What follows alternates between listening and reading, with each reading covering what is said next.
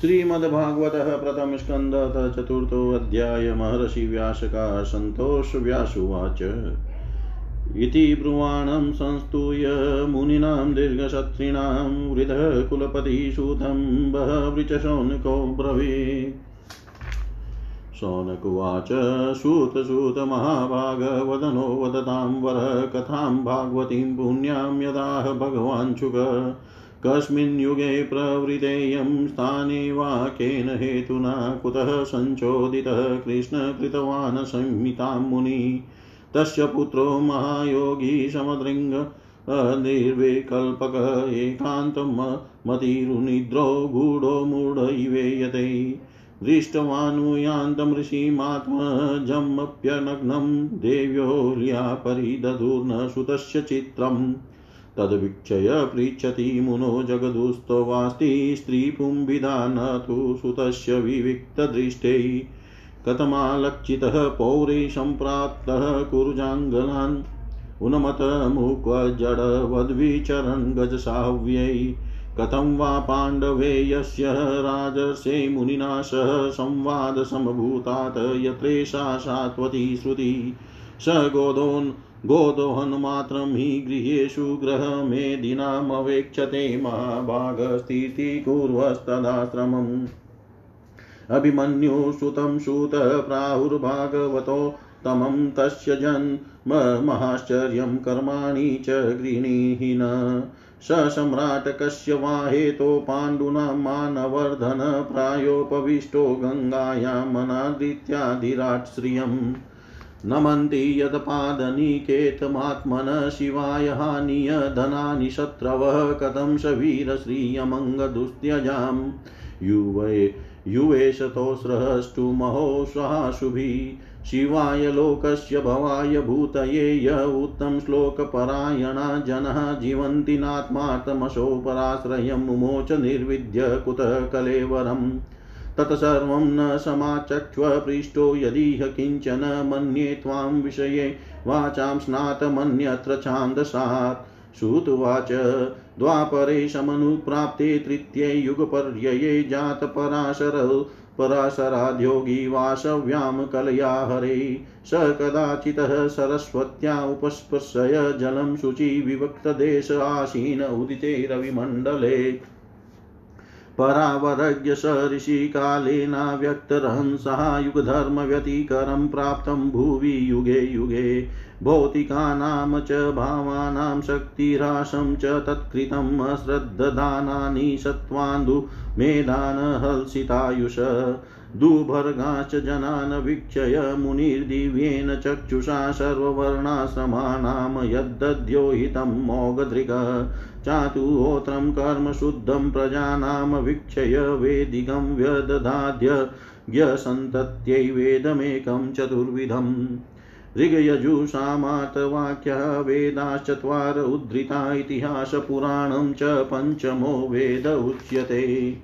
तत्र तत्र गवेदधरपेलसाम गोजेमिनी कविवेशम्पायन एवेको निष्णातो यजुषामुत। अथर्वाङ्गीरसामासीत सुमन्तु दारुणो मुनीतिहासपुराणानां पिता मे रोमहर्षन् स एतऋषयो वेदं स्वं संव्यसन। ननेकदा शिष्ये प्रशिष्येस्तच्छिष्ये वेदास्ते शाखिनो भवन्। त एव वेदा दुर्मेधेर्धार्यन्ते पुरुषैर्यथा एवं चकार भगवान् व्यासकृपणवत्सल। स्त्रीशूद्रद्विजबन्धूनां त्रयी न श्रुतिगोचरा कर्मश्रेयसी मूढानां श्रेय एवं भवेदिह।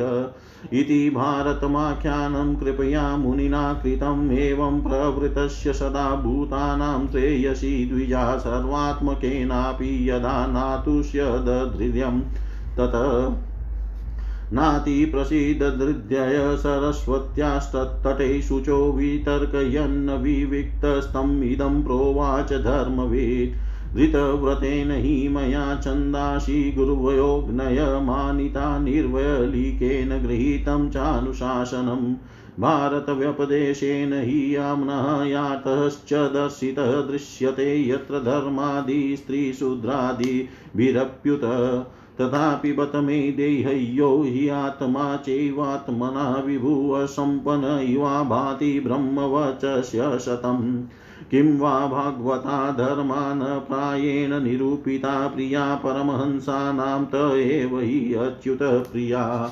तस्यैव किलमात्मानं मन्यमानस्य खिद्यत, कृष्णस्य नारदोऽभ्यागादाश्रमं प्रागुदाहृतम्। तमिभ्या तमभिज्ञाय सहसा प्रत्युत्थायागतं मुनिपूजयामास विधिवनारदं सुरपूजितं। पूजयामास विधिवनारदं सुरपूजितम् व्यास जी कहते हैं, उस दीर्घकालीन सत्र में सम्मिलित हुए मुनियों में विद्या वयो वृद्ध कुलपति ऋग्वेदी शौनक जी ने सूत जी की पूर्वोक्त बात सुनकर उनकी प्रशंसा की और कहा सौनक जी बोले, सूत जी, आप वक्ताओं में श्रेष्ठ हैं तथा बड़े भाग्यशाली हैं। जो कथा भगवान श्री सुखदेव जी ने कही थी, वही भगवान की पुण्यमयी कथा। कृपा करके आप हमें बताइए। वह कथा किस युग में, किस स्थान पर और किस कारण से हुई थी? मुनिवर श्री कृष्ण द्वेपायन ने किसकी प्रेरणा से इस परमहंसों की संहिता का निर्माण किया था? उनके पुत्र सुखदेव जी बड़े योगी, समदर्शी, भेदभाव रहित संसार, निद्रा से जगे एवं निरंतर एकमात्र परमात्मा में ही स्थिर रहते हैं। वे छिपे रहने के कारण मूड से प्रतीत होते हैं। व्यास जी जब संन्यास के लिए वन की ओर जाते हुए अपने पुत्र का पीछा कर रहे थे, उस समय जल में स्नान करने वाली स्त्रियों ने नंगे सुखदेव जी को देख कर तो वस्त्र धारण नहीं किया। परंतु वस्त्र पहने हुए व्यास जी को देख कर लज्जा से कपड़े पहन लिए थे। इस आश्चर्य को देख कर जब व्यास जी ने उन स्त्रियों से इसका कारण पूछा, तब उन्होंने उत्तर दिया कि आपकी दृष्टि में तो अभी स्त्री पुरुष का भेद बना हुआ है, परंतु आपके पुत्र की शुद्ध दृष्टि में यह भेद नहीं है। कुरुजांगल देश में पहुंचकर हस्तिनापुर में वे पागल घूँगे तथा जड़ के समान विचरते होंगे। नगरवासियों ने उन्हें कैसे पहचाना? पांडव नंदन राजसी परीक्षित का इन मौनी सुखदेव जी के साथ संवाद कैसे हुआ, जिसमें यह भागवत संहिता कही गई है? महाभाग श्री सुखदेव जी तो गृहस्थों के घरों को तीर्थ स्वरूप बना देने के लिए उतनी ही देर उनके दरवाजे पर रहते हैं, जितनी देर में एक गाय दुही जाती है। सूत जी हमने सुना है कि अभिमन्यु नंदन परीक्षित भगवान के बड़े प्रेमी भक्त थे। उनके अत्यंत आश्चर्यमय जन्म और कर्मों का भी वर्णन कीजिए। वे तो पांडव वंश के गौरव बढ़ाने वाले सम्राट थे। वे भला किस कारण से साम्राज्य लक्ष्मी का परित्याग करके गंगा तट पर मृत्यु पर्यंत अनशन का व्रत लेकर बैठे थे। शत्रुघ्न अपने भले के लिए बहुत सा धन लाकर उनके चरण रख रखने की चौकी को नमस्कार करते थे। वे एक वीर युवक थे। उन्होंने इस दुस्त्यज लक्ष्मी को अपने प्राणों के साथ भला क्यों त्याग देने की इच्छा की? जिन लोगों का जीवन भगवान के आश्रित है, वे तो संसार के परम कल्याण, अभ्युदय और समृद्धि के लिए ही जीवन धारण करते हैं। उसमें उनका अपना कोई स्वार्थ नहीं होता। उनका शरीर तो दूसरों के हित के लिए था। उन्होंने विरक्त होकर उसका परित्याग क्यों किया? वेदवाणी को छोड़कर अन्य समस्त शास्त्रों के आप पारदर्शी विद्वान हैं। सूत जी इसलिए इस समय जो कुछ हमने आपसे पूछा है, वह सब कृपा करके हमें कहिए। सूत जी ने कहा इस वर्तमान चतुर्युगी के तीसरे युग द्वापर में महर्षि पराशर के द्वारा वसुकन्या सत्यवती के गर्भ से भगवान के कलावतारी योगी राज व्यास जी का जन्म हुआ। एक दिन वे सूर्योदय के समय सरस्वती के पवित्र जल में स्नान आदि करके एकांत पवित्र स्थान पर बैठे हुए थे। महर्षि भूत और भविष्य को जानते थे। उनकी दृष्टि अचुक थी उन्होंने देखा कि जिसको लोग जान नहीं पाते, ऐसे समय के फेर से प्रत्येक युग में धर्म संकरता और उसके प्रभाव से भौतिक वस्तुओं की भी शक्ति का ह्रास होता रहता है। संसार के लोग श्रद्धाहीन और शक्ति रहित हो जाते हैं। उनकी बुद्धि कर्तव्य का ठीक ठीक निर्णय नहीं कर पाती और आयु भी कम हो जाती है। लोगों की इस भाग्यहीनता को देख कर उन मुनीश्वर ने अपनी दिव्य दृष्टि से समस्त वर्णों और आश्रमों का हित कैसे हो इस पर विचार किया। उन्होंने सोचा कि वेदोक्त चातुर्होत्र कर्म लोगों का हृदय शुद्ध करने वाला है। इस दृष्टि से यज्ञों का विस्तार करने के लिए उन्होंने एक ही वेद के चार विभाग कर दिए। व्यास जी के द्वारा ऋग यजु शाम और अथर्व इन चार वेदों का उद्धार पृथककरण हुआ। इतिहास और पुराणों को पांचवा वेद कहा जाता है।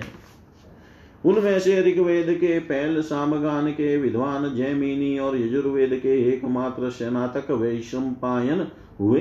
अथर्ववेद में प्रवीण हुए दरुण नंदन सुमंतु मुनि। इतिहास और पुराण के स्नातक मेरे पिता रोम हर्षण थे। इन पूर्वोक्त ऋषियों ने अपनी अपनी शाखाओं को और भी अनेक भागों में विभक्त कर दिया। इस प्रकार शिष्य प्रशिष्य और उनके शिष्यों द्वारा वेदों की बहुत सी शाखाएँ बन गई।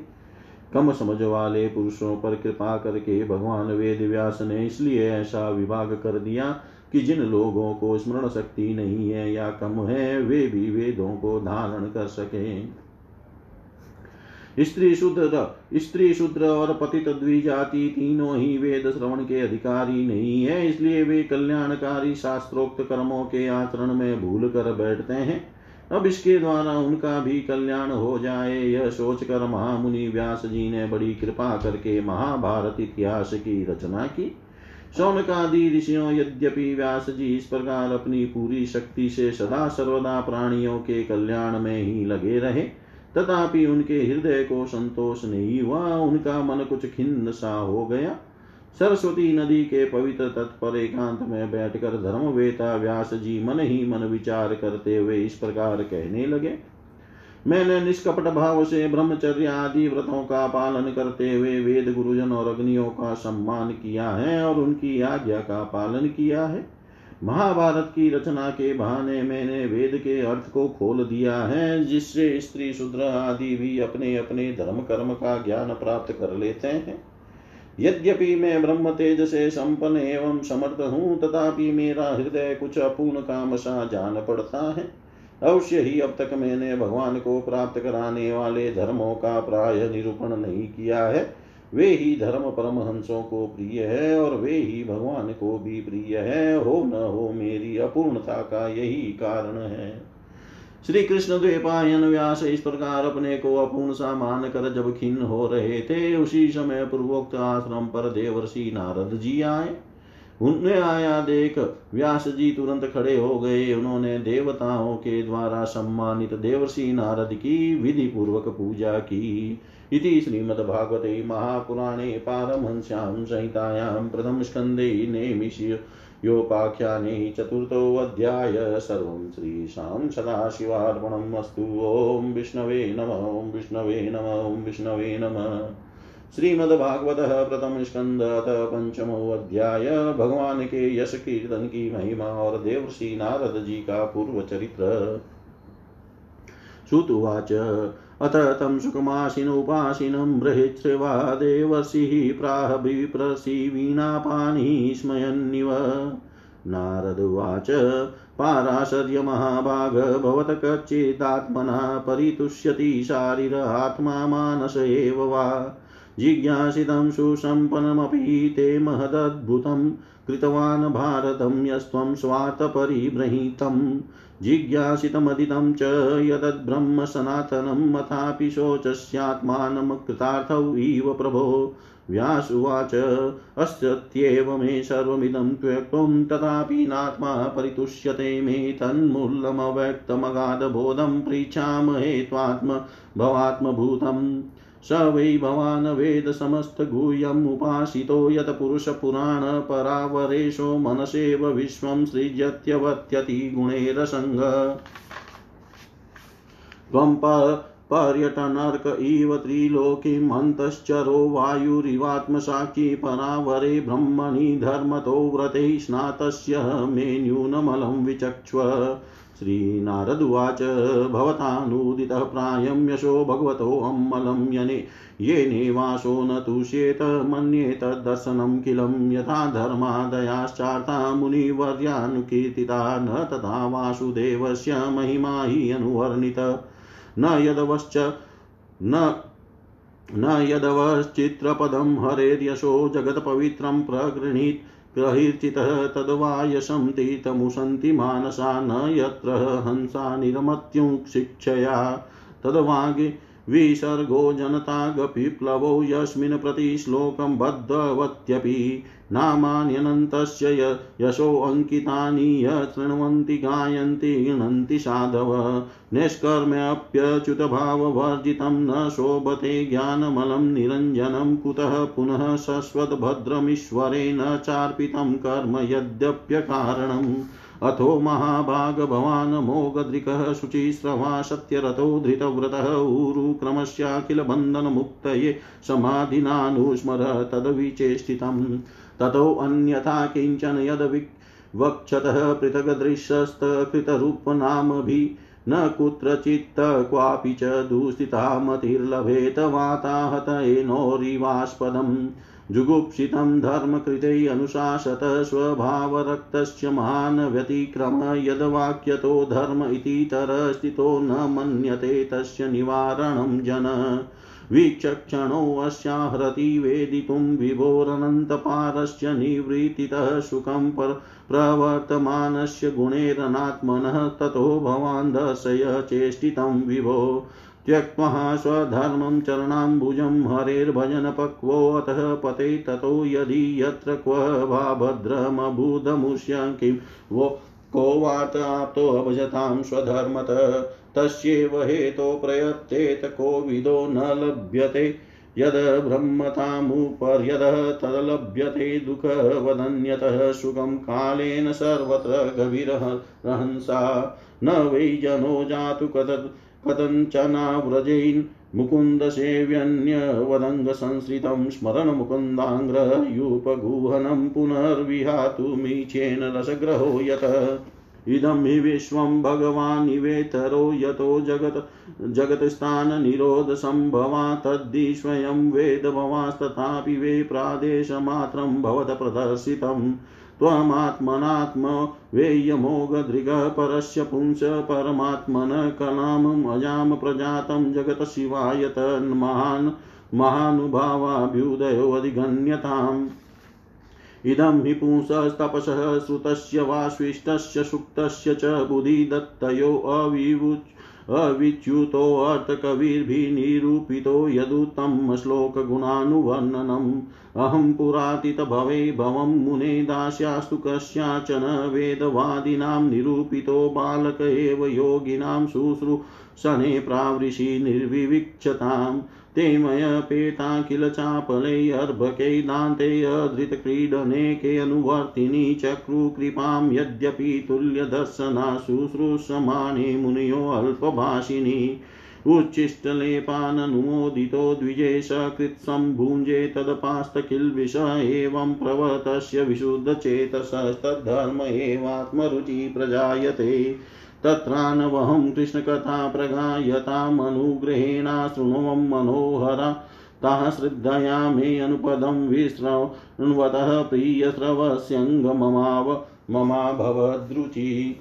तस्मिंस्तदा लब्धरुचेर्महामुने प्रियस्रवस्य स्क्लितामतिर्मम ययाहमेतत् सदसत् स्वमायया पश्ये मयि ब्रह्मणि कल्पितं परे। इतं शरत्प्रावृषिकावृतु हरेरविश्रीवतो मे अनुशवं यशोऽम्मलं सङ्कीर्तीयमानं मुनिभिः महात्मभिर्भक्तिप्रवतात्मजरस्तो तमोपहा तस्यैव मे अनुरक्तस्य प्रसिद्ध प्रसीत्रस्य हतेनशः श्रद्धानस्य बालस्य दान्तस्यानुचरस्य च ज्ञानं गुह्यं तमं यतः साक्षात् भगवतोदितम् अन्ववोचन गमिष्यन्त कृपया दीनवत्सला। येनैवाहं भगवतो वासुदेवस्य वेदश मायानुभावं विदम्नेन गच्छन्ति तत्पदम्। एतत् संसूचितं ब्रह्मस्तापत्रयचि कित्सितं यदीश्वरे भगवती कर्म ब्रह्मणि भावितम्। आमयो यश्च भूतानां जायते येन सुव्रत तमेव हि अम आमयं द्रव्यं न पुनाति चिकित्सितम्। एवं नृणां क्रियायोगा सर्वे संसृतिहेतवस्त एवात्मविनाशाय कल्पन्ते कल्पिता परे। यदत्र क्रियते कर्म भगवत्परितोषणं ज्ञानं यतदधीनं हि भक्तियोगसमन्वितम्। कुर्वाणा यत्र कर्माणि भगवञ्चीयस्याशकृतः गृह्णन्ति गुणानामानि कृष्णस्यानुस्मरन्ति च। नमो भगवते तुभ्यं वासुदेवाय धीमहि प्रद्युम्नाय निरुद्धाय नमः सङ्कर्षणाय च। इति भूत्र्यभिधानेन मन्त्रमूर्तिममूर्तिकं यजते यज्ञपुरुषं स सम्यक् दर्शनः पुमान्। इमं स्वनिगमं ब्रह्म न वेत्य मदनुष्ठितम् अदान्मे ज्ञानमैश्वर्यं स्वस्मिन् भावं च केशव। त्वमप्यदभ्रश्रुतः विश्रुतं विभो समाप्यते येन विनाम्बुचितम् आख्याहि दुःखेर्मुहुरर्दितात्मना सङ्क्लेशनिर्वाणमुशन्ति नान्यथा। सङ्क्लेशनिर्वाणमुशन्ति नान्यथा।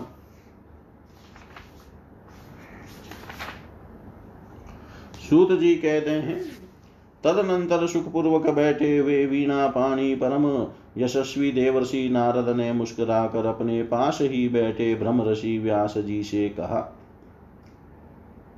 नारद जी ने प्रश्न किया, महाभाग व्यास जी, आपके शरीर एवं मन दोनों ही अपने कर्म एवं चिंतन से संतुष्ट है न? अवश्य ही आपकी जिज्ञासा तो भली भांति पूर्ण हो गई है, क्योंकि आपने जो यह महाभारत की रचना की है, वह बड़ी ही अद्भुत है। वह धर्म आदि सभी पुरुषार्थों से परिपूर्ण है। सनातन ब्रह्म तत्व को भी आपने खूब विचारा है और जान भी लिया है। फिर भी प्रभु, आप अकृतार्थ पुरुष के समान अपने विषय में शोक क्यों कर रहे हैं? व्यास जी ने कहा आपने मेरे विषय में जो कुछ कहा है, वह सब ठीक ही है। वैसा होने पर भी मेरा हृदय संतुष्ट नहीं है। पता नहीं इसका क्या कारण है। आपका ज्ञान अगाध है। आप साक्षात ब्रह्मा जी के मानस पुत्र हैं, इसलिए मैं आपसे ही इसका कारण पूछता हूँ। नारद जी, आप समस्त गोपनीय रहस्यों को जानते हैं, क्योंकि आपने उन पुराण पुरुष की उपासना की है।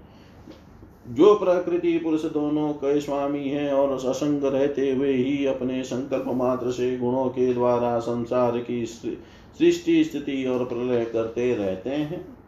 आप सूर्य की भांति तीनों लोकों में भ्रमण करते रहते हैं और योग बल से प्राण वायु के समान सबके भीतर रहकर अंतकार करणों के साक्षी भी है। योगानुष्ठान और नियमों के द्वारा पर ब्रह्म और शब्द ब्रह्म दोनों की पूर्ण प्राप्ति कर लेने पर भी मुझमें जो बड़ी कमी है, उसे आप कृपा करके बतलाइए। नारद जी ने कहा व्यास जी, आपने भगवान के निर्मल यश का गान प्राय नहीं किया। मेरी ऐसी मान्यता है कि जिससे भगवान संतुष्ट नहीं होते, वह शास्त्र या ज्ञान अधूरा है। आपने धर्म आदि पुरुषार्थों का जैसा निरूपण किया है, भगवान श्री कृष्ण की महिमा का वैसा निरूपण नहीं किया। जिस वाणी से चाहे वह रस, भाव, अलंकार आदि से युक्त ही क्यों न हो, जगत को पवित्र करने वाले भगवान श्री कृष्ण के यश का कभी गान नहीं होता। वह तो कौवों के लिए उचिष्ट फेंकने के स्थान के समान अपवित्र मानी जाती है।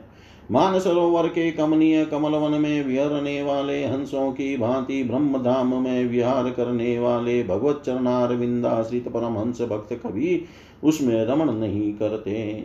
इसके विपरीत जिसमें सुंदर रचना भी नहीं है और जो दूषित शब्दों से युक्त भी है, परंतु जिसका प्रत्येक श्लोक भगवान के सूर्य सूचक नामों से युक्त है वह वाणी लोगों के सारे पापों का नाश कर देती है, क्योंकि सतपुरुष ऐसी ही वाणी का श्रवण, गान और कीर्तन किया करते हैं। वह निर्मल ज्ञान भी जो मोक्ष की प्राप्ति का साक्षात साधन है, यदि भगवान की भक्ति से रहित हो तो उसकी उतनी शोभा नहीं होती। फिर जो साधन और सिद्धि दोनों ही दशाओं में सदा ही अमंगल रूप है, वह काम्य कर्म और जो भगवान को अर्पण नहीं किया गया है, ऐसा अहेतुक निष्काम कर्म भी कैसे सुशोभित तो हो सकता है? महाभाग व्यास जी, आपकी दृष्टि अमोघ है, आपकी कीर्ति पवित्र है, आप सत्य परायण एवं दृढ़ व्रत है। इसलिए अब आप संपूर्ण जीवों को बंधन से मुक्त करने के लिए समाधि के द्वारा अचिंत्य शक्ति भगवान की लीलाओं का स्मरण कीजिए। जो मनुष्य भगवान की लीला के अतिरिक्त और कुछ कहने की इच्छा करता है, वह उस इच्छा से ही निर्मित अनेक नाम और रूपों के चक्कर में पड़ जाता है। उसकी बुद्धि भेदभाव से भर जाती है। जैसे हवा के झकोरों से डगमगाती हुई डोंगी को कहीं भी ठहरने का ठौर नहीं मिलता, वैसे ही उसकी चंचल बुद्धि कहीं भी स्थिर नहीं हो पाती। संसारी लोग स्वभाव से ही विषयों में फंसे हुए हैं। धर्म के नाम पर आपने उन्हें निंदित, पशु हिंसा युक्त, सकाम कर्म करने के की भी आज्ञा दे दी है। यह बहुत ही उल्टी बात हुई, क्योंकि मूर्ख लोग आपके वचनों से पूर्वोक्त निंदित कर्म को ही धर्म मानकर यही मुख्य धर्म है। ऐसा निश्चय करके उसका निषेध करने वाले वचनों को ठीक नहीं मानते। भगवान अनंत है। कोई विचारवान ज्ञानी पुरुष ही संसार की ओर से निवृत्त होकर उनके स्वरूप भूत परमानंद का अनुभव कर सकता है। अतः जो लोग पारमार्थिक बुद्धि से रहित है और गुणों के द्वारा नचाए जा रहे हैं, उनके कल्याण के लिए ही आप भगवान की लीलाओं का सर्वसाधारण, साधारण के हित की दृष्टि से वर्णन कीजिए। जो मनुष्य अपने धर्म का परित्याग करके भगवान के चरण कमलों का भजन सेवन करता है, भजन परिपक्व हो जाने पर तो बात ही क्या है? यदि इससे पूर्व ही उसका भजन छूट जाए तो क्या कहीं भी उसका कोई अमंगल हो सकता है? परंतु जो भगवान का भजन नहीं करते और केवल स्वधर्म का पालन करते हैं, उन्हें कौन सा लाभ मिलता है? बुद्धिमान मनुष्य को चाहिए कि वह उसी वस्तु की प्राप्ति के लिए प्रयत्न करे, जो तिनके से लेकर ब्रह्म पर्यंत समस्त ऊँची नीची योनियों में कर्मों के फलस्वरूप आने जाने पर भी स्वयं प्राप्त नहीं होती। संसार के विषय सुख तो जैसे बिना चेष्टा के दुख मिलते हैं, वैसे ही कर्म के फल रूप में अचिंत्य गति ही समय के फेर से सबको सर्वत्र स्वभाव से ही मिल जाते हैं। व्यास जी, जो भगवान श्री कृष्ण के चरणारविंद का सेवक है, वह भजन न करने वाला कर्मी मनुष्यों के समान देवात कभी बुरा भाव होने पर भी जन्म मृत्युमय संसार में नहीं आता। वह भगवान के चरण कमलों के आलिंगन का स्मरण करके फिर उसे छोड़ना नहीं चाहता। उसे रस का चस्का जो लग चुका है, जिनसे जगत की उत्पत्ति, स्थिति और प्रलय होते हैं, वे भगवान ही इस विश्व के रूप में भी हैं। ऐसा होने पर भी वे इससे विलक्षण है। इस बात को आप स्वयं जानते हैं, तथापि मैंने आपको संकेत मात्र कर दिया है। व्यास जी, आपकी दृष्टि अमोघ है।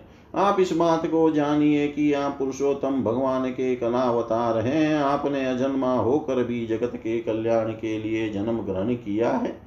इसलिए आप विशेष रूप से भगवान की लीलाओं का कीर्तन कीजिए। विद्वानों ने इस बात का निरूपण किया है कि मनुष्य की तपस्या, वेदाध्ययन, ज्ञानुष्ठान, स्वाध्याय, ज्ञान और दान का एकमात्र प्रयोजन यही है कि पुण्य कीर्ति श्री कृष्ण के गुण और लीलाओं का वर्णन किया जाए। मुने पिछले कल्प में अपने पूर्व जीवन में मैं वेदवादी ब्राह्मणों की एक दासी का लड़का था। वे योगी वर्षा ऋतु में एक स्थान पर चातुर्माश्य कर रहे थे। बचपन में ही मैं उनकी सेवा में नियुक्त कर दिया गया था। मैं यद्यपि बालक था, फिर भी किसी प्रकार की चंचलता नहीं करता था। जितेंद्रिय था खेल कूद से दूर रहता था और आज्ञा अनुसार उनकी सेवा करता था। मैं बोलता भी बहुत कम था। मेरे इस शील स्वभाव को देखकर समदर्शी मुनियों ने मुझ सेवक पर अत्यंत अनुग्रह किया। उनकी अनुमति प्राप्त करके बर्तनों में लगा हुआ प्रसाद में एक बार खा लिया करता था। इससे मेरे सारे पाप धुल गए। इस प्रकार उनकी सेवा करते करते मेरा हृदय शुद्ध हो गया और वे लोग जैसा भजन पूजन करते थे, उसी में मेरी भी रुचि हो गई। प्यारे व्यास जी उत्सत्संग में उन लीला गान परायण महात्माओं के अनुग्रह से मैं प्रतिदिन श्री कृष्ण की मनोहर कथाएँ सुना करता श्रद्धा पूर्वक एक एक पद श्रवण करते करते प्रिय कीर्ति भगवान में मेरी रुचि हो गई। महामुने जब भगवान में मेरी रुचि हो गई, तब उन मनोहर कीर्ति प्रभु में मेरी बुद्धि भी निश्चिल हो गई। उस बुद्धि से मैं इस संपूर्ण सत और असत रूप जगत को अपने पर ब्रह्म स्वरूप आत्मा में माया से कल्पित देखने लगा। इस प्रकार शरद और वर्षा इन दो ऋतुओं में तीनों समय उन महात्मा मुनियों ने श्री हरि के निर्मल यश का संकीर्तन किया और मैं प्रेम से प्रत्येक बात सुनता रहा। अब चित्त के रजोगुण और तमोगुण को नाश करने वाली भक्ति का मेरे हृदय में प्रादुर्भाव हो गया। मैं उनका बड़ा ही अनुरागी था, विनयी था। उन लोगों की सेवा से मेरे पाप नष्ट हो चुके थे। मेरे हृदय में श्रद्धा थी। इंद्रियों में संयम था एवं शरीर वाणी और मन से मैं उनका आज्ञाकारी था। उन दिन वत्सल महात्माओं ने जाते समय कृपा करके मुझे उस गुह्यतम ज्ञान का उपदेश किया, जिसका उपदेश स्वयं भगवान ने अपने श्री मुख से किया है। उस उपदेश से ही इस जगत के निर्माता भगवान श्री कृष्ण की माया के प्रभाव को मैं जान सका, जिसके जान लेने पर उनके परम पद की प्राप्ति हो जाती है। सत्य संकल्प व्यास जी, पुरुषोत्तम भगवान श्री कृष्ण के प्रति समस्त कर्मों को समर्पित कर देना ही संसार के तीनों तापों की एकमात्र औषधि है। यह बात मैंने आपको बतला दी। प्राणियों को जिस पदार्थ के सेवन से जो रोग हो जाता है, वही पदार्थ चिकित्सा विधि के अनुसार प्रयोग करने पर क्या उस रोग को दूर नहीं करता? इसी प्रकार यद्यपि सभी कर्म मनुष्यों को जन्म, मृत्यु रूप संसार के चक्र में डालने वाले हैं, तथापि जब वे भगवान को समर्पित कर दिए जाते हैं, तब उनका कर्म पना ही नष्ट हो जाता है। इस लोक में जो शास्त्र विहित कर्म भगवान की प्रसन्नता के लिए किए जाते हैं, उन्हीं से पराभक्ति युक्त ज्ञान की प्राप्ति होती है। उस भगवत अर्थ कर्म के मार्ग में भगवान के आज्ञा अनुसार आचरण करते हुए लोग बार बार भगवान श्री कृष्ण के गुण और नामों का कीर्तन तथा स्मरण करते हैं। प्रभु, आप भगवान श्री वासुदेव को नमस्कार है। हम आपका ध्यान करते हैं। प्रद्युम्न निरुद्ध और संकर्षण को भी नमस्कार है। इस प्रकार जो पुरुष चतुर्व्यूह रूपी भगवान मूर्तियों को नाम द्वारा प्राकृत मूर्ति रहित प्राकृत मंत्र मूर्ति भगवान यज्ञ पुरुष का पूजन करता है, उसी का ज्ञान पूर्ण एवं यथार्थ है। भ्रमण जब मैंने भगवान की आज्ञा का इस प्रकार पालन किया, तब इस बात को जानकर भगवान श्री कृष्ण ने मुझे आत्मज्ञान ऐश्वर्य और अपनी भाव रूपा प्रेमा भक्ति का दान किया। व्यास जी, आपका ज्ञान पूर्ण है। आप भगवान की ही कीर्ति का, उनकी प्रेममयी लीला का वर्णन कीजिए। उसी से बड़े बड़े ज्ञानियों की भी जिज्ञासा पूर्ण होती है। जो लोग दुखों के द्वारा बार बार रौंदे जा रहे हैं, उनके दुख की शांति इसी से हो सकती है और कोई उपाय नहीं है। इति श्रीमद्भागवते महापुराणे पारमंस्यां संहितायां प्रथमस्कन्धे व्यासनारदसंवादे पञ्चमोऽध्याय सर्वं श्रीशां सदाशिवार्पणमस्तु ॐ विष्णवे नम, ॐ विष्णवे नम, विष्णवे नमः। श्रीमद्भागवत प्रथम स्कंद अथ षष्ठोऽध्याय नारद जी के पूर्व चरित्र का शेष भाग सुतुवाच। एवं निशम्य भगवान् देवसे जन्म कर्म च भूय पप्रचः तं भ्रमण व्यास सत्यवती सुत। व्यासुवाच भिक्षुभिविप्रवसिते विज्ञानादेस्त्रिभिस्तव वर्तमानो वयस्याद्य ततः किं करोत् भवान्? स्वयंभुवकया वृत्त्या वर्तितं ते परं भय कथं चेदमुदस्राक्षिः काले प्राप्ते कलेवरं प्राकल्पविषयामेताम् स्मृतिं ते शुरशतं न हयेष वयवधात् काल एष सर्वनिराकृति। नारदुवाच भिक्षुभिविप्रवसिते विज्ञानाद्रेष्टभि मम वर्तमानो वयस्याध्ये तत एतत्कारशम् एकात्मजा मे जननी योषिनमूढा च किङ्करी मयात्मजे अनयगतो चक्रे स्नेहानुबन्धनं शाश्वतन्त्रः न कल्पाशा सिद्ध्योगक्षेमं ममेच्छति शस्य हि वशे लोको योषः दारुमयी यथा। अहं च तद्ब्रह्मकूले ऊशिवास्तदपेक्षया दिग्देशकालाव्युत्पन्नो बालकपञ्चहायन। एकदा निर्गतां गेह दुहन्तीं गी निशिगां पति सर्पोऽदस्पदा सर्पोऽदसत्पदा स्पृष्टकृपणाकालचोदित तदा तदहमीशस्य भक्तानां समभीप्सत अनुग्रहं मन्यमान प्रातिष्ठं दिशमुत्तरां स्फीताञ्जनपदास्तत्र पुरग्रामव्रजाकरान् खेटखर्वटवाटिश्च वनान्युपवनानि च चित्रधातु विचित्राद्रीनिभग्नभुजद्रुमान् जलाशयाञ्चीवञ्जलान्नलिनी सुरसेविता चित्रस्वने पत्ररते विभ्रमद्दब्रह्मरस्त्रियनलवेणुसरस्तम्भकुशकीचकगव्यरम् एक एवातियातोऽहं द्राक्षं विपिनं महतघोरं प्रतिभयाकारं व्यालोलुकशिवाजिरम् परिश्रान्तेन्द्रियात्मा त्रिटः परितो बुभुक्षित स्नात्वा पीत्वा हृदय नद्या उपस्पृष्टो गतश्रम।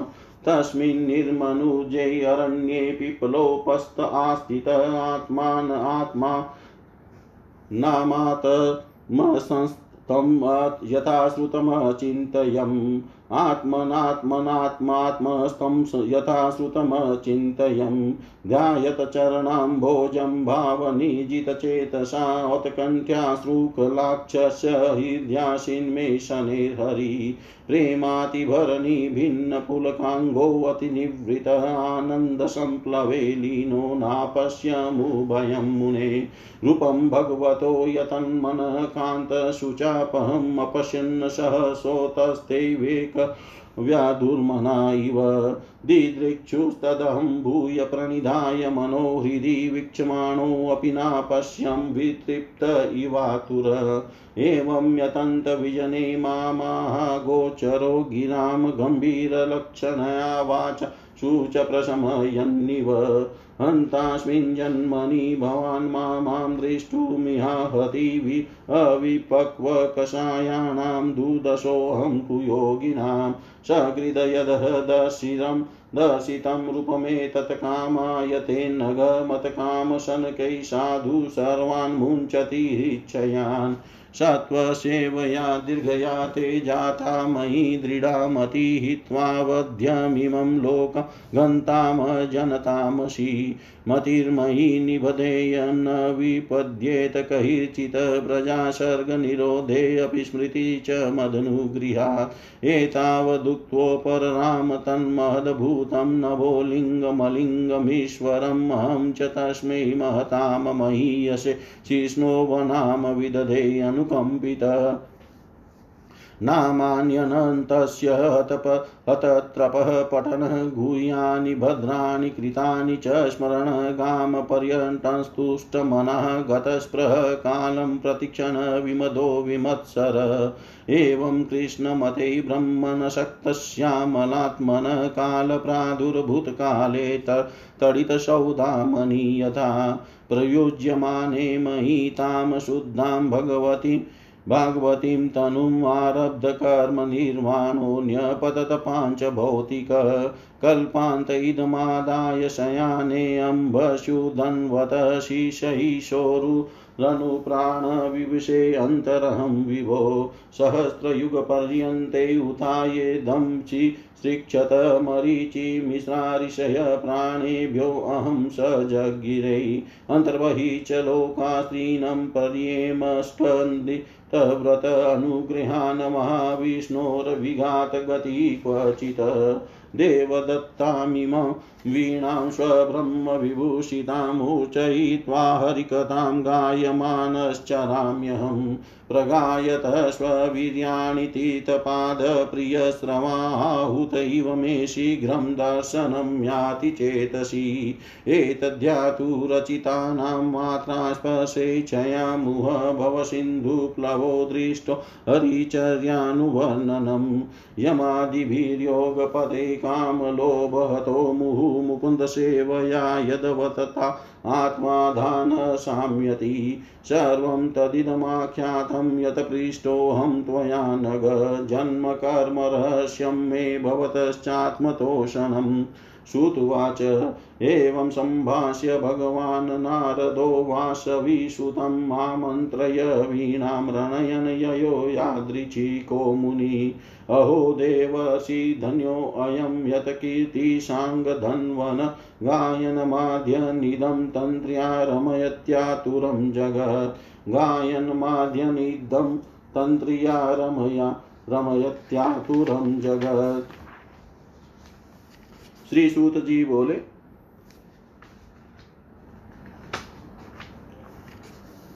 श्री सूत जी कहते हैं, सोनक जी, देवर्षि नारद के जन्म और साधना की बात सुनकर सत्यवती नंदन भगवान श्री व्यास जी ने उनसे फिर यह प्रश्न किया। श्री व्यास जी ने पूछा, नारद जी, जब आपको ज्ञानोपदेश करने वाले महात्मा गण चले गए, तब आपने क्या किया? उस समय तो आपकी अवस्था बहुत छोटी थी। स्वयं भुव आपकी शेष आयु किस प्रकार व्यतीत हुई और मृत्यु के समय आपने किस विधि से अपने शरीर का परित्याग किया? देवर से काल तो सभी वस्तुओं वस्तुओं को नष्ट कर देता है। उसने आपकी इस पूर्व कल्प की स्मृति का कैसे नाश नहीं किया? श्री नारद जी ने कहा मुझे ज्ञानोपदेश करने वाले महात्मा गण जब चले गए, तब मैंने इस प्रकार अपना जीवन व्यतीत किया। यद्यपि उस समय मेरी अवस्था बहुत छोटी थी। मैं अपनी माँ का इकलौता लड़का था, एक तो वह स्त्री थी, दूसरे मूड और तीसरे दासी थी। मुझे भी उसके सिवा और कोई सहारा नहीं था। उसने अपने को मेरे स्नेह पास से जकड़ रखा था। वह मेरे योगक्षेम की चिंता तो बहुत करती थी, परंतु पराधीन होने के कारण कुछ कर नहीं पाती थी। जैसे कठपुतली नचाने वाले की इच्छा के अनुसार ही नाचती है, वैसे ही यह सारा संसार ईश्वर के अधीन है। मैं भी अपनी माँ के स्नेह बंधन में बंधकर उस ब्राह्मण बस्ती में ही रहा। मेरी अवस्था केवल पाँच वर्ष की थी, मुझे दिशा, देश और काल के संबंध में कुछ भी ज्ञान नहीं था। एक दिन की बात है मेरी माँ गौ धोने के लिए रात के समय घर से बाहर निकली। रास्ते में उसके पैर से सांप छू गया। उसने उस बेचारी को डस लिया। उस सांप का क्या दोष? काल की ऐसी ही प्रेरणा थी। मैंने समझा, भक्तों का मंगल चाहने वाले भगवान का यह भी एक अनुग्रह ही है। इसके बाद मैं उत्तर दिशा की ओर चल पड़ा। उस और मार्ग में मुझे अनेकों धन धान्य से संपन्न देश, नगर, गाँव हिनों की चलती, फिरती बस्तियाँ, खाने, खेड़े, नदी और पर्वतों के तटवर्ती पड़ाव वाटिकाएँ वन उपवन और रंग बिरंगी धातुओं से युक्त विचित्र पर्वत दिखाई पड़े। कहीं कहीं जंगली वृक्ष थे जिनकी बड़ी बड़ी शाखाएँ हाथियों ने तोड़ डाली थी। शीतल जल से भरे हुए जलाशय थे जिनमें देवताओं के काम में आने वाले कमल थे। उन पर पक्षी तरह तरह की बोली बोल रहे थे और भौरे मंडरा रहे थे। यह सब देखता हुआ मैं आगे बढ़ा, मैं अकेला ही था। इतना लंबा मार्ग तय करने पर मैंने एक घोर घन जंगल देखा। उसमें नरकट, बाँस सेठा कुश की कीचक आदि खड़े थे। उसकी लंबाई, चौड़ाई भी बहुत थी और वह सांप, उल्लू, श्यार आदि भयंकर जीवों का घर हो रहा था। देखने में बड़ा भयावना लगता था। चलते चलते मेरा शरीर और इंद्रियाँ शिथिल हो गई। मुझे बड़े ज़ोर की प्यास लगी। भूख तो था ही। वहाँ एक नदी मिली। उसके कुंड में मैंने स्नान, जलपान और आचमन किया। इससे मेरी थकावट मिट गई। उस विजन वन में एक पीपल के नीचे आसन लगाकर मैं बैठ गया। उन महात्माओं से जैसा मैंने सुना था, हृदय में रहने वाले परमात्मा के उसी स्वरूप का मैं मन ही मन ध्यान करने लगा। भक्ति भाव से वशीकृत चित्त द्वारा भगवान के चरण कमलों का ध्यान करते ही भगवत प्राप्ति की उत्कट लालसा से मेरे नेत्रों में आँसू छल छलाए और हृदय में धीरे धीरे भगवान प्रकट हो गए। व्यास जी, उस समय प्रेम भाव के अत्यंत उद्रेक से मेरा रोम रोम पुलकित हो उठा। हृदय अत्यंत शांत और शीतल हो गया। उस आनंद की बाढ़ में मैं ऐसा डूब गया कि मुझे अपना और ध्येय वस्तु का तनिक भी भान न रहा भगवान का वह निर्वचनीय रूप समस्त शोकों का नाश करने वाला और मन के लिए अत्यंत लुभावना था। सहसा उसे देख मैं बहुत ही विकल हो गया और अनमनाशा होकर आसन से उठ खड़ा हुआ। मैंने उस स्वरूप का दर्शन फिर करना चाहा, किंतु मन को हृदय में समाहित करके बार बार दर्शन की चेष्टा करने पर भी मैं उसे देख नहीं सका। मैं अतृप्त के समान आतुर हो उठा इस प्रकार निर्जन वन में मुझे प्रयत्न करते देख स्वयं भगवान ने जो वाणी के विषय नहीं है, बड़ी गंभीर और मधुर वाणी से मेरे शोक को शांत करते हुए से कहा, खेद है कि इस जन्म में तुम मेरा दर्शन नहीं कर सकोगे, जिनकी वासनाएँ पूर्णतया शांत नहीं हो गई है, उन अधकचरे योगियों को मेरा दर्शन अत्यंत दुर्लभ है। निष्पाप बालक, तुम्हारे हृदय में मुझे प्राप्त करने की लालसा जागृत करने के लिए ही मैंने एक बार तुम्हें अपने रूप की झलक दिखलाई है। मुझे प्राप्त करने की आकांक्षा से युक्त साधक धीरे धीरे हृदय की संपूर्ण वासनाओं का भली भांति त्याग कर देता है। अल्पकालीन संत सेवा से ही तुम्हारी चितवृत्ति मुझमें स्थिर हो गई है। अब तुम इस प्राकृत मलिन शरीर को छोड़कर मेरे पार्षद हो जाओगे। मुझे प्राप्त करने का तुम्हारा यह दृढ़ निश्चय कभी किसी प्रकार नहीं टूटेगा। समस्त सृष्टि का प्रलय हो जाने पर भी मेरी कृपा से तुम्हें मेरी स्मृति बनी रहेगी। आकाश के समान अव्यक्त, सर्वशक्तिमान, महान परमात्मा इतना कहकर चुप चुप हो रहे। उनकी इस कृपा का अनुभव करके मैंने उन श्रेष्ठों से भी श्रेष्ठतर भगवान को सिर झुकाकर प्रणाम किया। तब इससे मैं लज्जा संकोच छोड़कर भगवान के अत्यंत रहस्यमय और मंगलमय मधुर नाम और लीलाओं का कीर्तन और स्मरण करने लगा। इस प्रहा और मद मत्सर मेरे हृदय से पहले ही निवृत्त हो चुके थे। अब मैं आनंद से काल की प्रतीक्षा करता हुआ पृथ्वी पर विचरने लगा। व्यास जी, इस प्रकार भगवान की कृपा से मेरा हृदय शुद्ध हो गया आसक्ति मिट गई और मैं श्री कृष्ण परायण हो गया। कुछ समय बाद जैसे एकाएक बिजली कौंद जाती है, वैसे ही अपने समय पर मेरी मृत्यु आ गई। मुझे शुद्ध भगवत पार्षद शरीर प्राप्त होने का अवसर आने पर प्रारब्ध कर्म समाप्त हो जाने के कारण पाँच भौतिक शरीर नष्ट हो गया। कल्प के अंत में जिस समय भगवान नारायण एकान्व प्रलय कालीन समुद्र में जल में शयन करते हैं, उस समय उनके हृदय में शयन करने की इच्छा से इस सारी सृष्टि को समेट कर ब्रह्मा जी जब प्रवेश करने लगे, तब उनके श्वास के साथ मैं भी उनके हृदय में प्रवेश कर गया। एक सहस्त्र चतुर्युगी बीत जाने पर जब ब्रह्मा जगे और उन्होंने सृष्टि करने की इच्छा की, तब उनकी इंद्रियों से मरिचि आदि ऋषियों के साथ मैं भी प्रकट हो गया।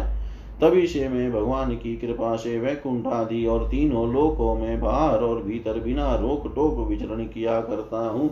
मेरे जीवन का व्रत भगवत भजन अखंड रूप से चलता रहता है। भगवान की दी हुई स्वर ब्रह्म से विभूषित वीणा पर तान छोड़कर मैं उनकी लीलाओं का गान करता हुआ सारे संसार में विचरता हूँ। जब मैं उनकी लीलाओं का गान करने लगता हूँ, तब वे प्रभु जिनके चरण कमल समस्त तीर्थों के उद्गम स्थान है और जिनका यशोगान मुझे बहुत ही प्रिय लगता है बुलाए हुए की भांति तुरंत मेरे हृदय में आकर दर्शन दे देते हैं। जिन लोगों का चित निरंतर विषय भोगों की कामना से आतुर हो रहा है, उनके लिए भगवान की लीलाओं का कीर्तन संसार सागर से पार जाने का जहाज़ है। यह मेरा अपना अनुभव है। काम और लोभ की चोट से बार बार घायल हुआ हृदय श्री कृष्ण सेवा से जैसी प्रत्यक्ष शांति का अनुभव करता है।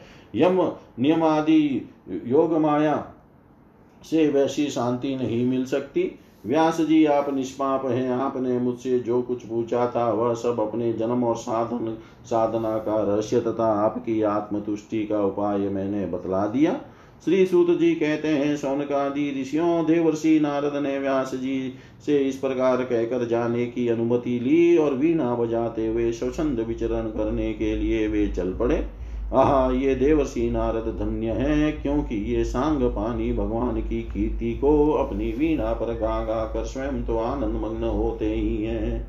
साथ साथ स्त्री त्रिताप तप्त जगत को भी आनंदित करते रहते हैं। इति श्रीमद्भागवते महापुराणे पारमहंस्यां संहितायां प्रथम स्कन्धे व्यासनारायण संवादे षष्ठोऽध्याय सर्वं श्रीशां सदाशिवार्पणम् अस्तु। ॐ विष्णवे नम ॐ विष्णवे नम ॐ विष्णवे नमः।